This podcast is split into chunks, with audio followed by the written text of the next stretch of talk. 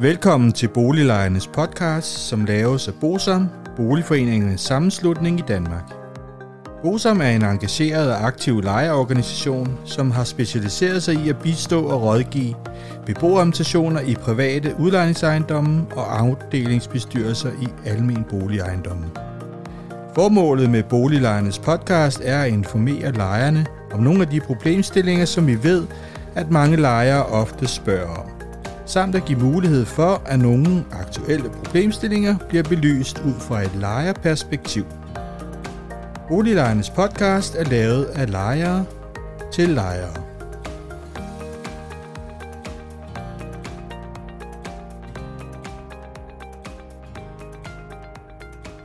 Mit navn er René Sur. Velkommen til Balladen i Frederiksberg Boligfond. Anden del. Tilblivelsen af fonden og skøde. Som lovet i sidste del, så vil jeg i dette afsnit af podcasten redegøre for baggrunden for, at Frederiksberg Boligfond har 15 ejendomme med et skøde fra 1932, hvor der fremgår nogle lidt specielle betingelser. Det er nemlig rigtigt, som formanden for Frederiksberg Boligfond for Lemming Brank sagde i sidste afsnit, at det er helt almindeligt, at der er skøder. Men skødet fra 1932 er skrevet i forbindelse med Frederiksberg Kommune overdrag ejendommene til Frederiksberg Boligselskab, som vi i dag bedre kender som Frederiksberg Boligfond. Et skøde kan helt kort beskrives som en aftale mellem køber og sælger om de betingelser, der er aftalt i forbindelse med handlen.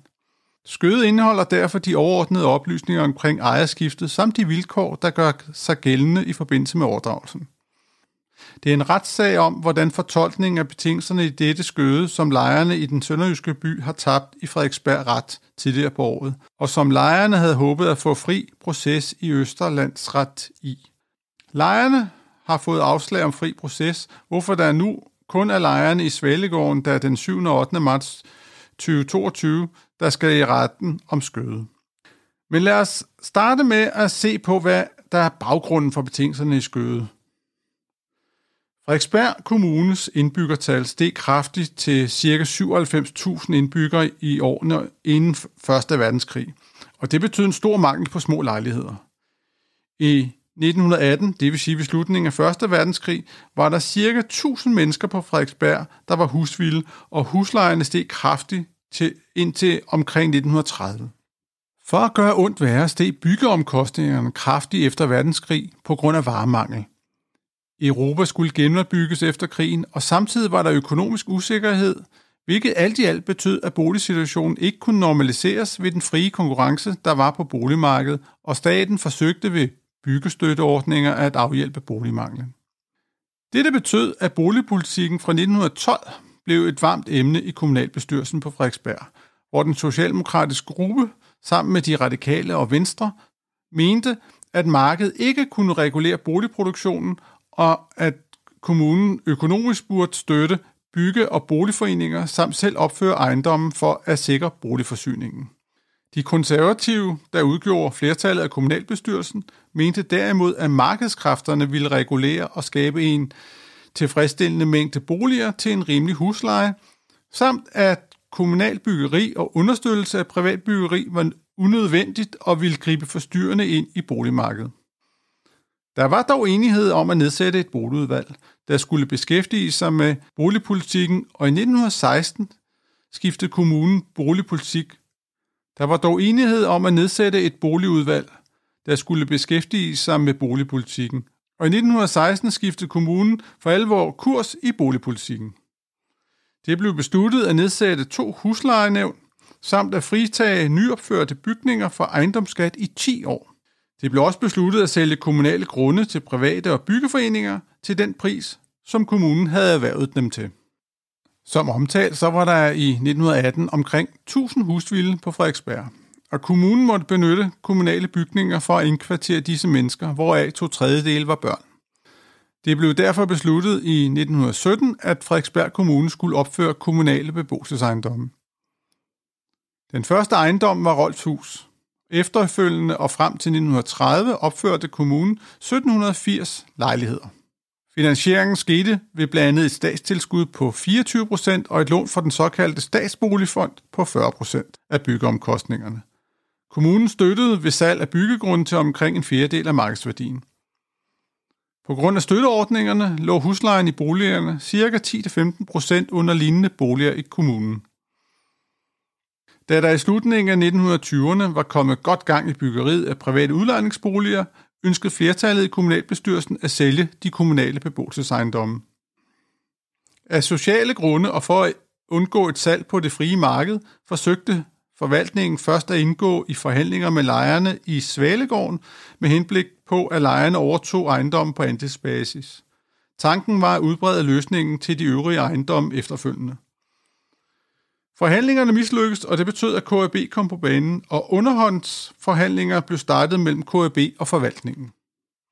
De konservative så helst, at ejendommene blev solgt på det frie marked, mens Socialdemokraterne ville have, de blev på kommunale hænder. Men da Socialdemokraterne var i mindretal, betød det, at de søgte indflydelsen i forhold til, hvem ejendommene blev solgt til, samt at de ikke blev gjort til genstand for spekulation. KAB foreslog, at ejendommene blev administreret af et boligselskab, hvilket der var bred politisk enighed om kunne være en løsning. KAB stiftede derfor Frederiksberg Boligselskab, og den 30. juni 1930 behandlede kommunalbestyrelsen vedtægterne og overenskomst mellem kommunen og boligselskabet.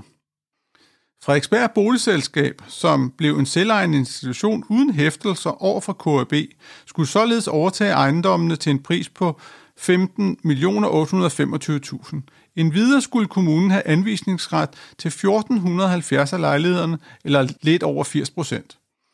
For at give mulighed for yderligere politiske forhandlinger blev sagen udskudt. I Frederiksberg Boligfonds egen jubilæumsbog, Boligkvalitet i 75 år fra 2005, kan vi læse. At i de afsluttende forhandlinger, som blev gennemført den 4. juli 1930, blev der stillet en række ændringsforslag. Fra socialdemokratisk og radikal side krævedes det blandt andet, at kommunen eller eventuelt lejerne skulle have forkøbsret til ejendommene for den i 1930 fastsatte pris, så frem boligselskabet på et tidspunkt ville sælge ejendommene. Og i det underskrevne skøde fra 1932 kan vi læse, at overtagelsen sker per 15. december 1930, at salgsprisen er 15 millioner 825.000, samt at kommunalbestyrelsen skulle vælge medlemmer til selskabets bestyrelse. Samt at så frem køberne efter udgangen af 1935 måtte ønske at afhænde enkelte ejendomme, skal sælgerne subsidiært en eventuelt af vedkommende ejendom, lejer og dannet forening, have forkøbsret til den pågældende ejendom, om hvis afhændelse der er spørgsmål til den ved nærværende overdragelse efter reguleret værdiansættelse af de under salget indbefattede ejendommen fastsatte overdragelsespris med fradrag af de på den pågældende ejendom afskrevne beløb. Og det er fortolkningen af denne bestemmelse i skøde, der er retssag om.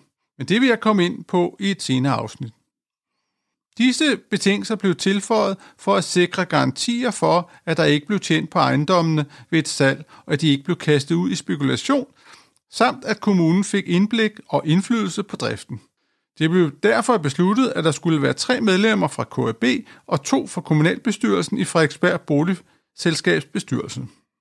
Salget blev dagen efter at Dagbladet Politikken betegnet som Danmarks historiens største ejendomshandel, og den 15 december 1930 blev Frederiksberg Boligselskab stiftet af Frederiksberg Kommune og KB. I 1933 blev det såkaldte Kanslergadeforlig indgået, som blandt andet gjorde det muligt at få statslån til boligbyggeri, der skulle modvirke den stigende arbejdsløshed blandt bygningsarbejderne. Med statslån i ryggen bygger Frederiksberg Boligselskab Roskildegården i 1935, Sønderjyllandsgården i 1936 og Solbjergjord i 1938.